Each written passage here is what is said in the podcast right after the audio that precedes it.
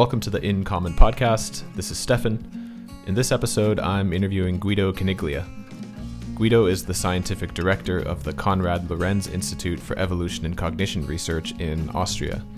The institute refers to itself as a home for theory that matters, for life and sustainability sciences.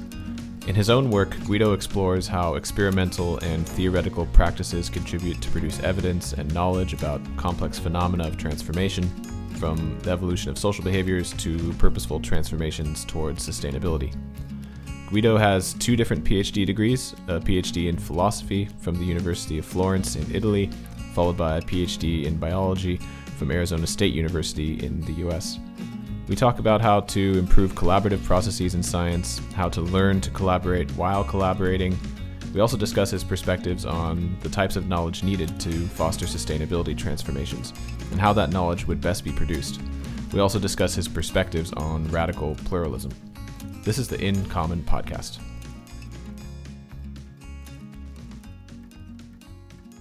Guido, welcome to the podcast. It's a it's a pleasure to have you on. I really appreciate you joining us.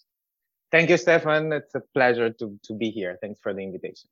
So we were we were just joking about how you know we, we kind of miss the uh, the person behind the science often, and and some of these podcast episodes have helped put some of that mm-hmm. personality into it. And I think one one of those things uh, which is a bit missing in the the COVID pandemic times is that we just don't interact in person anymore with each other mm-hmm. as much. Like we have a lot of Zoom calls, but uh, there's this personal aspect, like both before and after meetings, for example, where you would have that yeah. small talk and yeah. get to know people a little bit better, which is often often missing.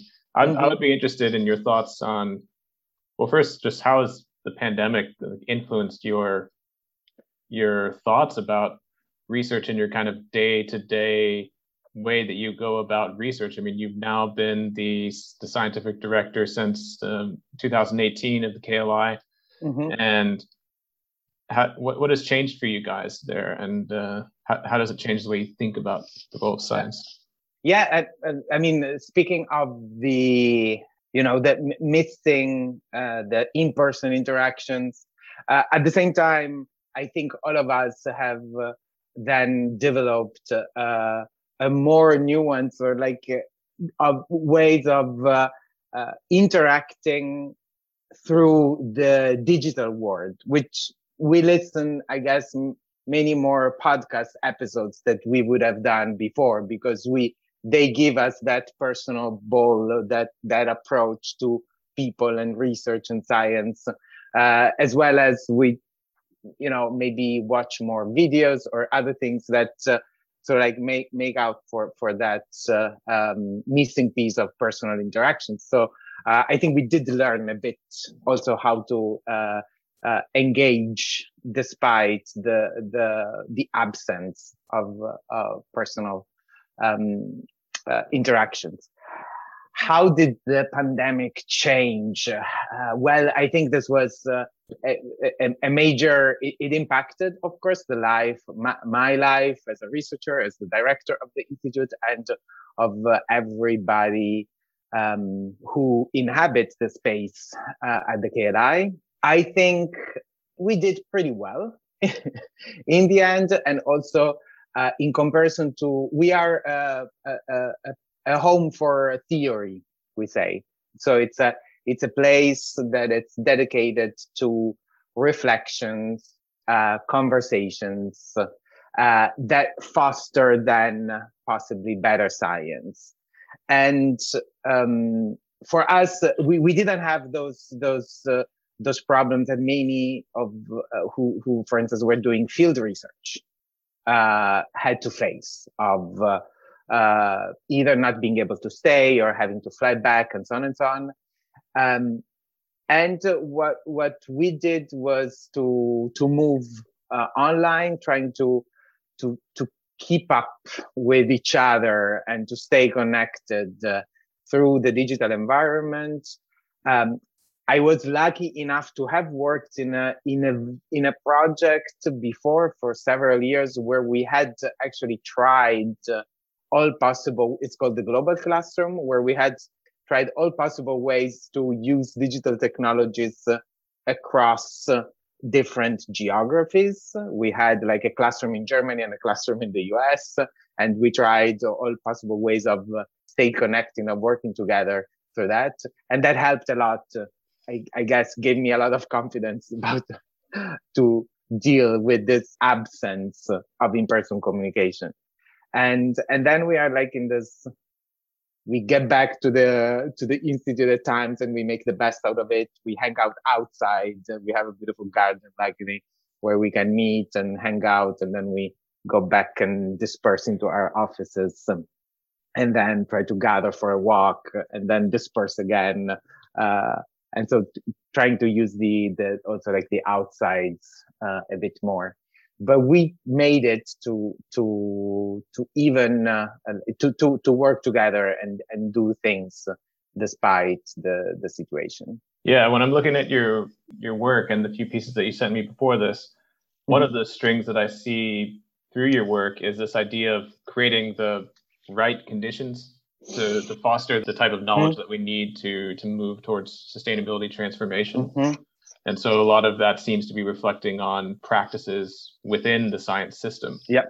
Mm-hmm. And some of the challenges that go along with that those conditions. And I like this idea of conditions for change. I think that was one of the mm-hmm. the memes that I pulled out of, of, one of your papers, one of them which was reflecting on the COVID pandemic. And another was, which I enjoyed, was an, a paper that you authored with Rebecca Freeth about mm-hmm. why interdisciplinarity is so challenging and how we mm-hmm. have to mm-hmm. create these uh, conditions. What, what, you conditions, right? And the term I think is epistemic living spaces, which uh, mm-hmm. you know, is mm-hmm. one of these words that we use, but maybe we could unpack it a little bit more. And what do you think that uh, interest comes from to think about the conditions for change? I think that the the main um, let's say the creating condition is almost uh, the opposite of uh, um, controlling change.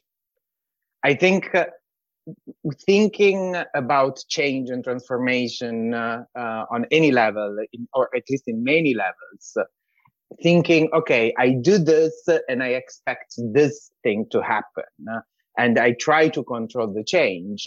I think uh, that's the the worst, most most linear, least uh, realistic way of of conceiving of change. Um, whereas thinking in terms of, okay, I set, set up the, the space, I set up the conditions so that then something can emerge out of this uh, is uh, a way of thinking about change in many in, in many contexts that takes into account the complexity emergence uh, of the of, of the of the real world of the of the complexity of the complex systems that we have to deal with.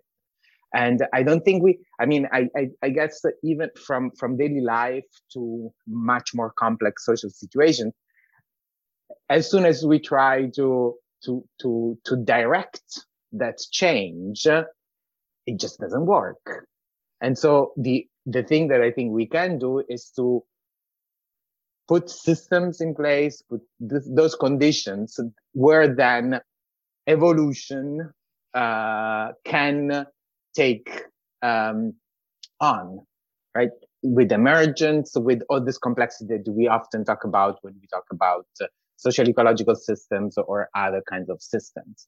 So it's it is for me uh, the the the the opposite of this command and control idea that we often have about how change can happen. A lot of that, uh, and related more to the piece that you wrote together with Rebecca, which we'll link to in the show notes for those who are interested. A lot of that comes around collaborative partnerships, collaborative learning, and within science, particularly interdisciplinary collaboration and partnerships. It's a term that both together with sustainability transformations that I probably interdisciplinarity more so that mm-hmm. you hear quite often. People use it a lot. It's it's it's kind of a buzzword, uh, so to say. But we don't really it's not really clear to me that we have a good understanding of those sets of conditions which can mm-hmm. make those types of collaborations fruitful and i think mm-hmm. many of us probably who listening are engaged in interdisciplinary projects or at least some sort of partnership collaboration with others. What do you see as some of the barriers? First the um, piece that we what we wrote with Rebecca, which emerged uh, also out of Rebecca's work uh, in a big interdisciplinary project, um, exactly trying to understand uh, challenges and opportunities of uh, interdisciplinary work. So when you put people together who belong to different disciplines, we met then in uh, in the realization that uh, we are just not good at doing interdisciplinary work, that most interdisciplinary projects fail. And so what we thought was, okay, how can we, instead of, uh, let's say, praising the need for interdisciplinarity as a buzzword, um, think about uh, where we where we're at, which is a situation of uh, failure in a way, and uh, frame that situation in a way that that can help us from where we're at improve in doing what we're doing instead of setting up you know a vision of what interdisciplinarity should be that uh, we're never going to reach. And so we reflected through her experiences also a lot on uh, how to conceive of the space of interdisciplinarity. And this is this epistemic living space. And first and foremost, that interdisciplinarity has these many dimensions. It, uh, if a collaboration works or not, depends on uh, the disciplines involved and all the values connected to those. But it also depends on the space, literally, like that you inhabit together. If, uh, as well as on the different requirements of people uh, you know, a PhD student has different requirements for a postdoc, the different uh, needs than a, than a, than a professor. And so when you put them all together and you just say, okay, now we have to produce something that connects these, uh, those requirements uh, get in the way. And, and so it is really like embedding interdisciplinarity in the complexity of uh, researchers, people's lives. And this is this epistemic living spaces. That's, that's the living part of these uh, collaborations. And uh, this is the, I think one of the majors, uh, one of the main learnings that I got from the collaboration with Rebecca was exactly also the, the focus on uh, learning to collaborate. This is, and learning to collaborate while collaborating. Uh, it is not something that you can uh, teach uh, beforehand, like, or uh, upfront, it is the, the, the collaborative capacities are developed. We learn how to do this while doing it.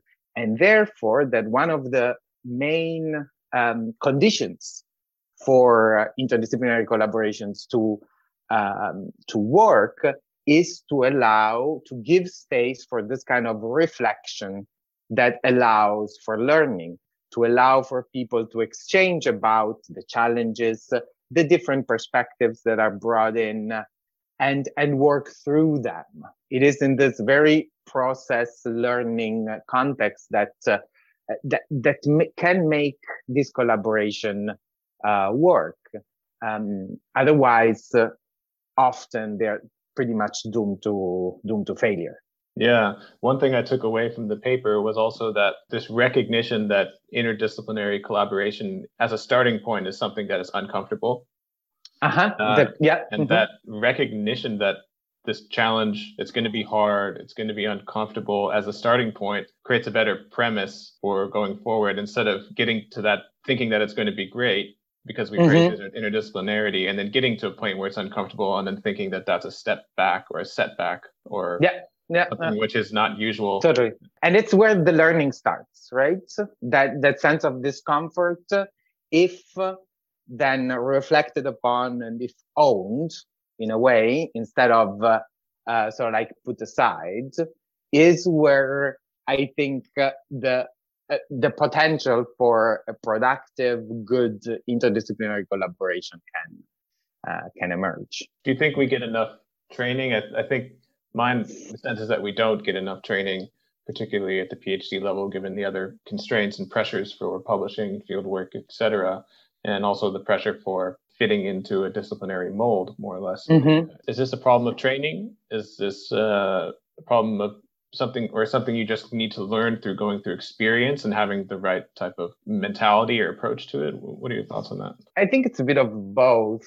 The training of course is tailored to the current re- reward system of academia which is based on discipline. So in order to advance often you have to show that you can do good disciplinary work in order to get uh, from the PhD to the postdoc to the, the professorship level or whatever one wants to do. So that's that's a big system constraint in a way. That's a bit that's how the system uh, works, with exceptions uh, that are uh, growing and uh, in different universities that start questioning and putting different reward systems in place. But overall, it's uh, that's that's the system, um, which makes me think it is uh, uh it is uh, those in charge of uh, running the system should think about how to change it. But one cannot expect that the PhD students uh, have to you know pay the toll for for this, right? So it, it does make sense that training is disciplinary if then what one can get uh, is uh, is is a disciplinary job.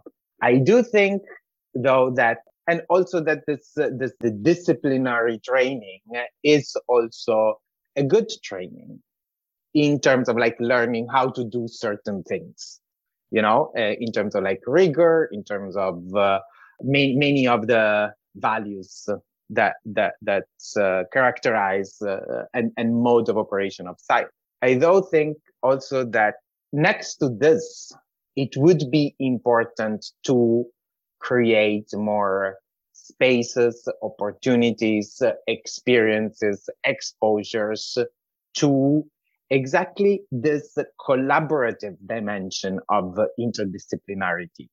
It is not that people have to become jack of all trades. It is not that people, everybody should become interdisciplinary in uh, their uh, work, but it would be extremely important to help to create opportunities over the course of uh, a PhD training to exactly become aware of uh, those different dimensions that uh, that one encounters in collaborative work from more personal to epistemic, epistemological, and complex ones, um, and learn how to deal with those. Because uh, every collaboration is going to be different. One has to develop almost like this kind of uh, wisdom of uh, how to deal with these different situations, different people, different co- different collaborators, in interdisciplinary work. And this is not something that uh, you teach. It is something that you learn by doing it. So creating those experiences uh, would be extremely uh, important. And this is something that institutions and those in charge of institution can and should do. And it can be as easy as, uh, you know, in a reading group situation, make sure that uh, if uh, people belonging to different disciplines read the same text, for instance, the same article, the same paper, that there is a moment in which one can say, okay, but where does this perspective that I have come from? How do I position myself in relation to this paper as well as in relation to all the other perspectives that are in the room at the moment? And this is maybe the, the basic, basic level, let's say, of uh, of, of reflection and then it can be you know further and further elaborated and constructed. And I, and I also think I, I, I take the reading group uh, the reading uh, group example because it's usually taken to be as something that it, you know either it's not even worth doing it or it doesn't serve any purpose. But one could use even that uh, activity in order to foster certain capacities to understand, relate to uh, the diversity that uh, characterizes interdisciplinary uh, collaborations. That's like the, the, the, the, minimum that one can do, which means also everybody can do it. it you don't have to have billions, uh, trillions dollars project in order to, you know, foster certain things. You can do it really like uh, it's just a matter of being aware that it's important and and and being willing to invest the time and energy in doing that. Yeah, it, I think it sets up nicely. Another stream that I saw going through your work is what might be called as a theory of change for sustainability transformations mm-hmm. through thinking about different types of knowledge that need to be produced mm-hmm. and not just the types of knowledge that are produced but how and why those different types mm-hmm. of knowledge are produced that's something that i've been struggling with um, as we mentioned before sustainability mm-hmm. transformations is can enter the realm of buzzword in the sense that we use it but I don't know if we as a broader research community reflect on the types of processes and changes that we need to get there along the way. And I think your work on different types of knowledge that are needed, and, and this referencing more the, the piece in nature sustainability, which again we'll link to, which mm-hmm. which starts to think about those different types of knowledges. And I feel there's a, a kind of old a narrative that's been along uh, around for a while in terms of thinking about how science can foster change, and that's largely centered around a science communication narrative mm-hmm. uh, that mm-hmm. we need either more science communication or that we need to do science communication better. And if we just do that, then we mm-hmm. can influence sustainability transformation in society. But I think that your your reflections on well, rather it's about co-creation processes, which links to mm-hmm. challenges for interdisciplinary collaboration and even mm-hmm. transdisciplinary collaboration. That it's really about setting these conditions for mm-hmm. change mm-hmm. and generating the types of knowledges that are needed for sustainability transformation and then that's an embedded social process rather mm-hmm. than the science communication one mm-hmm. so I, am really interested if, if, if that resonates with the way that you think about it totally this is this sums up much better than i guess i could do uh, many of the uh, of the things that uh, uh, myself with the, um, the uh, this uh, group of amazing authors that we have in this uh, in this paper, uh, each of uh, and each bringing um, they, they, their their knowledge and understanding of this of these processes um, into into that into that paper, for instance. Um, so yeah, I mean, you touched upon several things. Uh, I guess as um, one um, is it's uh, a one is the theory of change, and the other one is let's say the science society connection uh, relationship. Um, I must say, I think in in both cases, I am a, a radical pluralist in in, in a sense uh, mm-hmm. because uh, I do think that we need many, many ways of relating science and society, as well as many, many ways of creating change.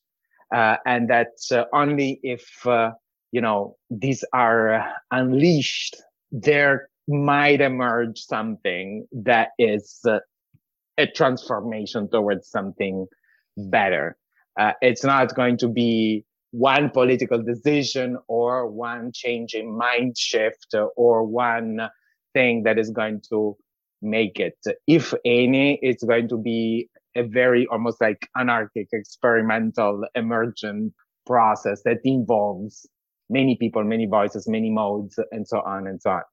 So this being said, this is the perspective, let's say, from which I would uh, over overall uh, address the the, these topics that you have uh, mentioned, um, which means also in particular to the to the relationship between science uh, and society. Um, I do think that science communication is essential, like better science communication, investing more in uh, communicating in and and not just communicate, just like sharing science. I would uh, I would say, and even there uh, for instance, we recently did a project which was uh, an art science project, and one of the themes there uh, was uh, how how can the arts help sharing science in a way that is not communicating these abstract concepts uh, to people, but rather helping maybe embodying some of the knowledge that is uh, in this scientific in scientific knowledge uh, or embedding it in uh, something that is not just you know telling people what to do. In this sense i think there is a lot of work that can be done that it's also inter and transdisciplinary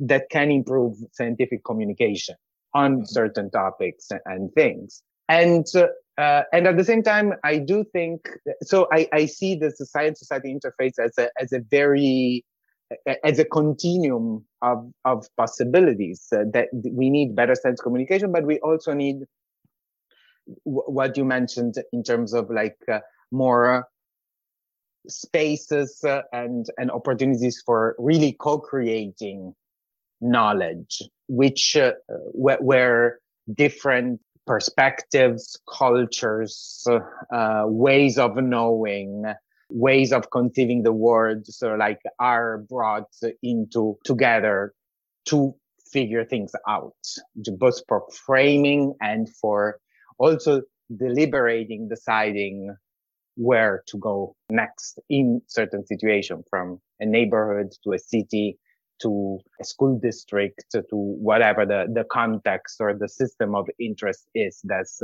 that that one uh, that one deals with but yeah it's uh whereas I, I, I mean for instance that paper you mentioned is more on the co-production cooperation side i do also think that uh, the, the science society interface uh, should be full of options of how to do that. And only if we sort of like uh, foster all those options and nurture them, then maybe this world of research and science can contribute something to mm-hmm.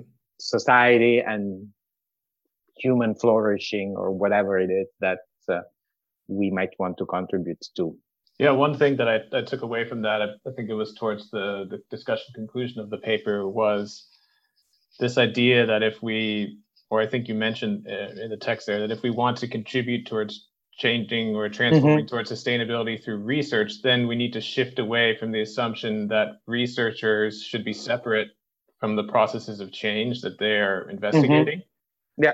And uh, I think many people might read that as a radical thing. This idea of the scientist as the neutral observer, the subject object relationship, this type of emotional disconnection is kind of what has traditionally been put forward as the role of who the scientist is. And I, I would see a claim like you make in this paper as something which can really help dissolve the construct of the researcher as the knowledge holder, as the and therefore the power holder uh, for I, change, and and the power holder as a change agent, and the one mm-hmm. who has the agency for the knowledge creation, and therefore what is done with the knowledge. Totally, and uh, um, I I also think I mean it's uh, this is uh, let's say what is often called uh, or referred to as this knowledge action gap, right?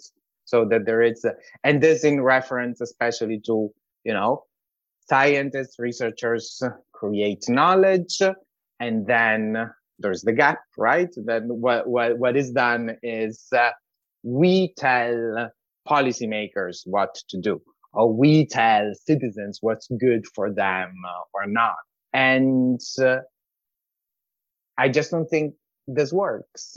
It's also because it's uh, we we have I, I, think a very impoverished knowledge emerging if we do it all on our own and all on our terms, right? Especially if it's about the let's say the the complex social ecological socio-technical systems that we that we deal with in uh, um, in sustainability in order to get like uh, knowledge of of those systems and how to deal with them we do need those who who inhabit also those those systems uh, and not just by interviewing them but to through this co-creation process which is super difficult right it's like it's uh, there's nothing that that goes against also some of the values of science than uh, these these contexts.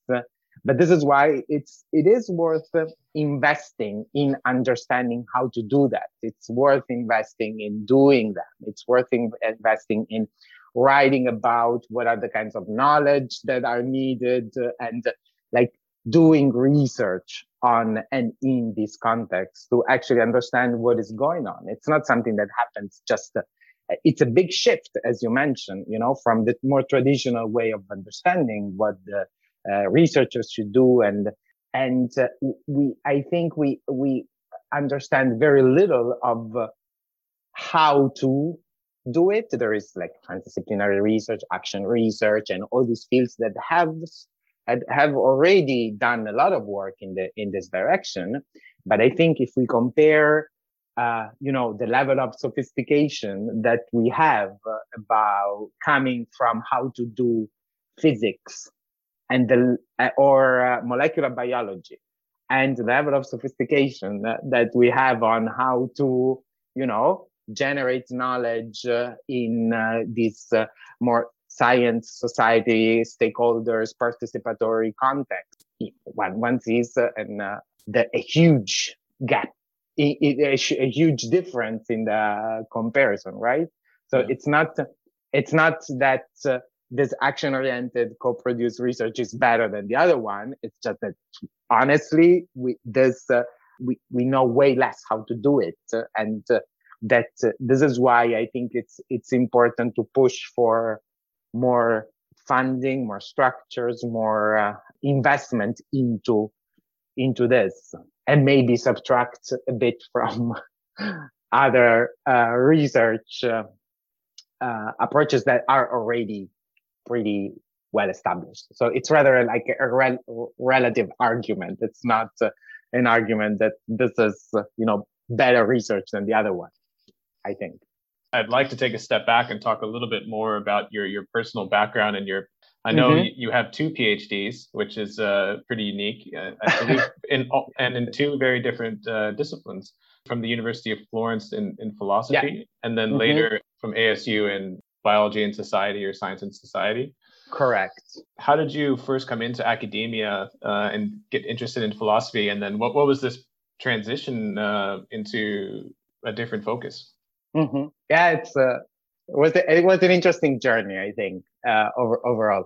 So the interesting philosophy, like I do, I start from the beginning a bit. The the interesting philosophy emerged actually out of um, the Italian system, education system, which uh, actually includes philosophy uh, as uh, one of the main uh, subjects in high school and uh, I was uh, very fortunate to have uh, excellent science and philosophy teachers, and just sort of like uh, realized that I didn't want to make a choice right away and say, okay, now I'm going to uh, study physics or uh, biology, and philosophy offered the most, the broadest, let's say, and and I thought more fulfilling approach to to things.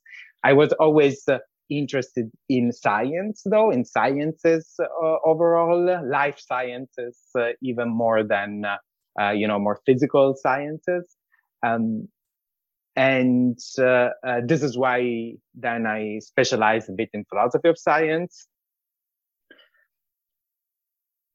Because science fascinates, like the science world, the research world fa- always fascinated me as something to to to be better understood, to, to contribute to. And so I studied, so then uh, developed into philosophy of science. And uh, when you do philosophy of science as a philosopher, you realize that maybe you should know the science a bit better, you know, instead of just pontificating about what scientists should be doing or what it is like and so on and so on. Hence the, uh, the decision to um, to do it to get a second degree, which was uh, um, in in a in an excellent, beautiful, wonderful department uh, of science and society in a school of life sciences. So where um, uh, we were, a, which is the Center for Biology and Society at uh, Arizona State University, where I could keep doing my uh, research work on the uh, philosophy, history of science side, but also get exposed, participating, working in labs, wet labs, uh, doing work in and with with the scientists, uh, and so getting uh, not only reading about uh, you know the results, but also participating to this to the scientific process and understanding how things work, how um, all all these um, dimensions of of science as a as a process. Um, and uh, and then there was the first like the this actually my my encounter then with sustainability more specifically was uh, very contingent in a way because it was due to um landing i still remember this moment where uh where flying for the first time into phoenix uh, arizona with this uh, huge metropolitan area in the middle of the desert uh, with sun scorching land and and uh, and thinking there's something wrong here. And i could because i didn't even know what sustainability was or what you know, I, I don't come i rather come from biology and evolutionary biology and not much from environmental sciences and that that side of things. Um, and so this was like a very experience based call for for it. And then luckily actually asu also has the first school of sustainability in in the us and and so on and so on. And so i got exposed while being there to to all this and i thought uh, uh, it would be uh, actually good to try to contribute with uh, with the tools that i have with what i can do to this field because it is uh, uh, it is it is important. But I, I do remember that uh, landing into into Phoenix and this first experience of uh, uh, of um, of an imbalanced situation uh, in terms of like in social ecological terms. Mm-hmm. Yeah, that the it's a crazy place, but, but, with a wonderful sustainability school and lots of exactly. yeah, yeah. So after Arizona, did you go? I know you then where you received a Marie Curie fellowship, I believe. Correct. Coming back into Germany. Mm-hmm. And the the thing is, while uh, at ASU, I worked. I was a postdoc uh, and like manager coordinator together with uh, uh some colleagues from Germany on uh, this global classroom project that I mentioned uh, at the beginning of of our conversation, which was an experiment, a project of three years project in curriculum reform for uh, uh, in higher education for sustainable development. So was uh, trying to um, figure out how to provide this uh, um, global and local uh, experience and uh, to students of, of sustainability. And so we had a class a classroom, a class, a cohort in in in the US and one in Germany, and uh, we use digital technologies as well as trips between the the two places to um, to to to to foster these competencies for uh, sustainability and and to figure out exactly like also what institutional support do you need as well as uh, what kind of instructors can deal with that. You know how to deal with the, with this curriculum from uh, the more practical sides to the more abstract epistemological uh, issues that emerge. And uh, so this is why I, I have been working between the us and germany for a few years and then decided that uh, um, to move back to uh, to germany uh, and that I did um, first with with some months of postdocs that uh, at the Institute of uh, um, Sustainability, Faculty of Sustainability at Leuphana, and then to the Marie Curie. That allowed me then to to stay there and to also shift to bring the educational focus together with the epistemological focus, and so to to start working more also on issues related to sustainability, real world experimentation, knowledge, learning, and uh, and all these uh, uh, and all these things. And from there, I moved to Vienna. I'm curious if you see any kind of meaningful differences between some of the European approaches to knowledge co-creation, sustainability science, and those with U.S. colleagues? Do you see is there any substantive or meaningful differences there, or is it? Uh, that's an interesting question because it's uh, I I don't know if uh, definitely in the experience between the students, for instance, I think there were different attitudes. For instance, just just it might be also a bit uh, stereotypical, but uh, a willingness uh, from the US side to experiment and dare in comparison to the to the German cohort which was much more reluctant to e- experiment with new things and also like in interact much more critical questioning reflecting on why one was doing it and how and who is involved. I mean there were the thing is that there were many, many also Europeans working uh, in at ASU in this project. uh, from from the American side as well. But I I wouldn't say that the differences were uh, on the sustainability topic. It was uh, again, if one thinks about the epistemic living space, it was rather about the role uh, that maybe as a professor one thinks one has or sense of hierarchy or dealing with space, dealing with uh, bodies, even, and so on and so on. Uh, but not strictly speaking sustainability related. Well, since you've been science director at KLI for a couple years now, I'm interested in your your kind of role your role there, how you view your role there, and mm-hmm. Mm-hmm. What, how do you view yourself as positioned as as, a, as an actor within an institute focused on, which seems to be quite interdisciplinary in many different types yeah. of projects?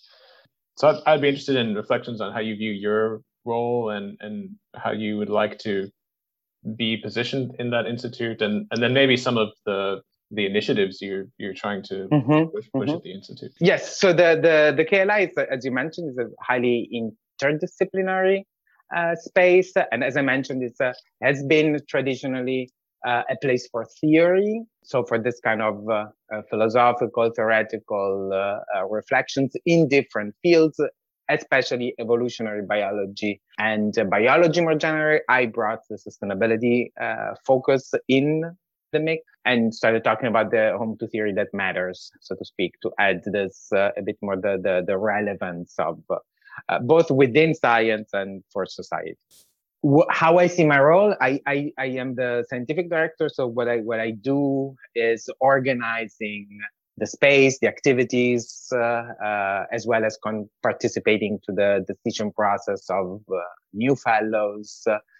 and uh, I mean, no, no, no wonder I I see myself as creating some kind of conditions so that people can uh, learn, mutually interact, learn from one another, um, enrich the conversations. So I, uh, it's really like w- what we talked about before in terms of like the epistemic uh, living space. and the trajectory of people dealing with discomfort, um, embracing that, that's the kind of processes that I sort of like like and like to to to to nurture at least in this uh, in this space.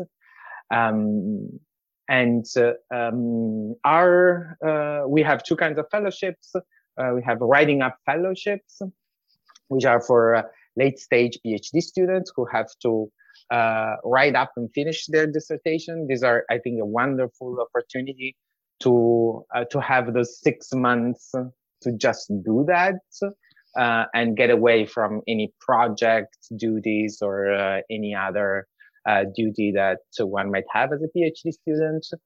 Um, and uh, they are particularly good, I think, also to uh, allow for stepping back. And this is why this is the right place. I think it's it's a good place to to to do that. Um, because it's uh, uh, it's usually about you know writing this uh, framing papers or, or to to tie the different and disparate things that often one has to do as a PhD student and trying to you know find uh, the the argument behind it or the reasoning and so on. And so these are the the writing up fellows. Uh, and the, and then we have the postdocs, and the postdocs work on uh, their own research.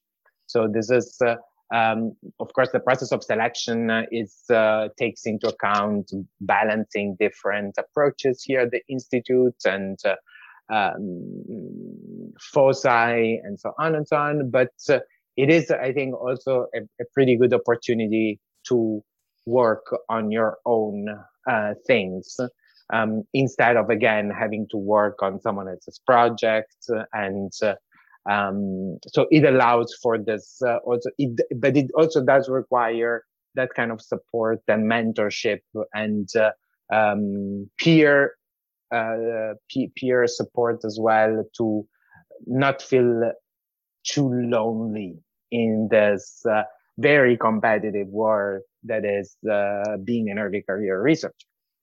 And so these are all and it is in this space between the people that i try to to to do things so that uh, uh, there is uh, cooperation emerging there is support emerging um, and uh, uh, it, it it works.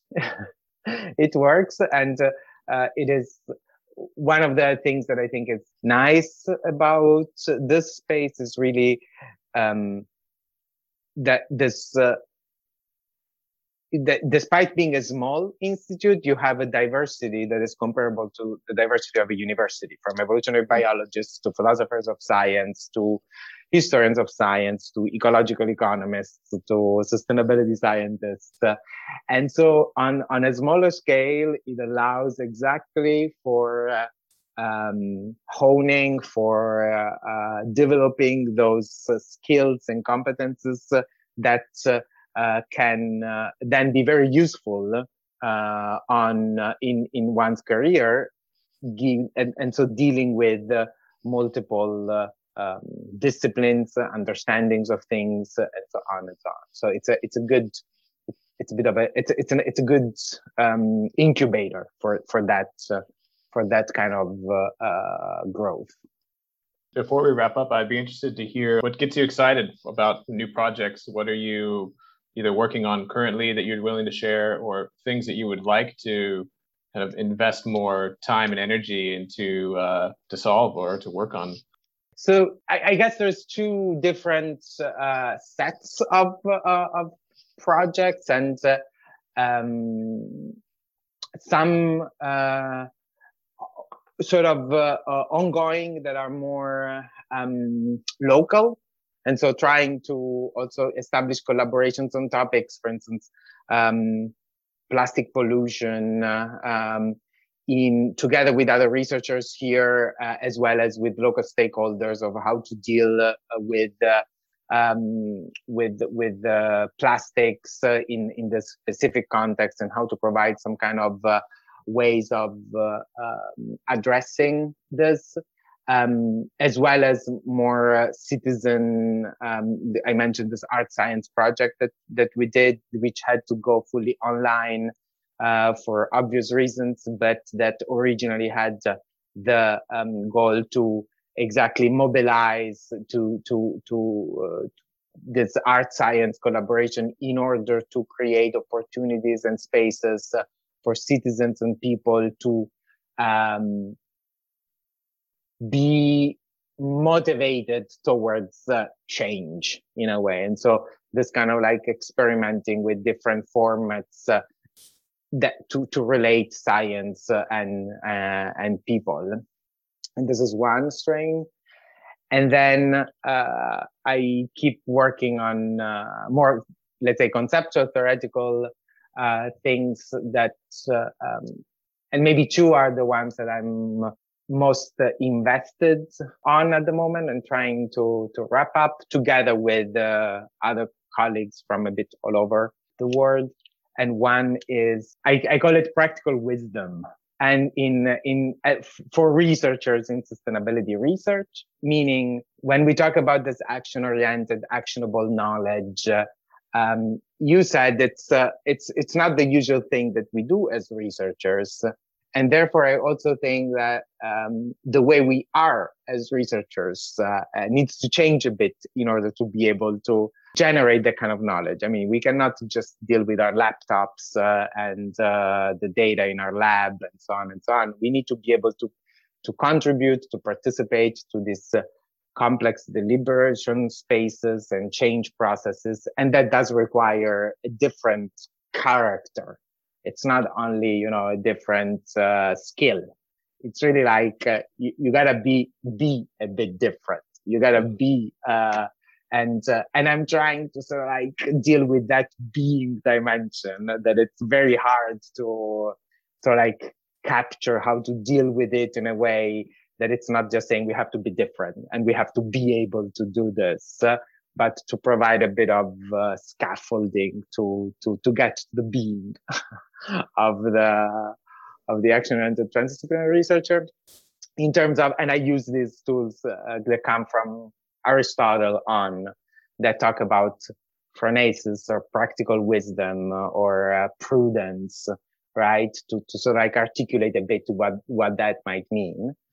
Mm. Um, and and then other things, but uh, this is one of the major ones. Then another another one just to mention is on uh, connecting, um, which I'm also very excited about, queer theories and uh, uh, transdisciplinary sustainability research because I do think that queering up a bit the field could benefit a lot. and this is not a, a an issue of uh, of gender or uh, uh, that doesn't have anything to do with uh, sexuality per se, but with with the kind of um, disorientation as well as uh, pos- opening of possibilities of not getting stuck with certain identities, of embracing transitions, transformations that uh, I think queer theory have elaborated a lot uh, on, uh, and that could contribute to enrich the way also in, in, in transition and transformation research we think about uh, uh, these processes as well as of ourselves in and within this uh, these processes.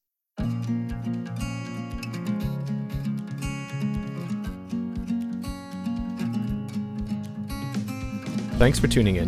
The In Common podcast is produced by Michael Cox, Courtney Hammond Wagner, and myself. We are a partner project of the International Association for the Study of the Commons and the International Journal of the Commons. To listen to more episodes, you can find us on any podcast app or listen on our website, www.incommonpodcast.org. On our website, you will find our link to our blog and our Patreon page where you can make a small donation to help us cover our operating costs. You can also follow us on Twitter and Instagram at InCommonPod.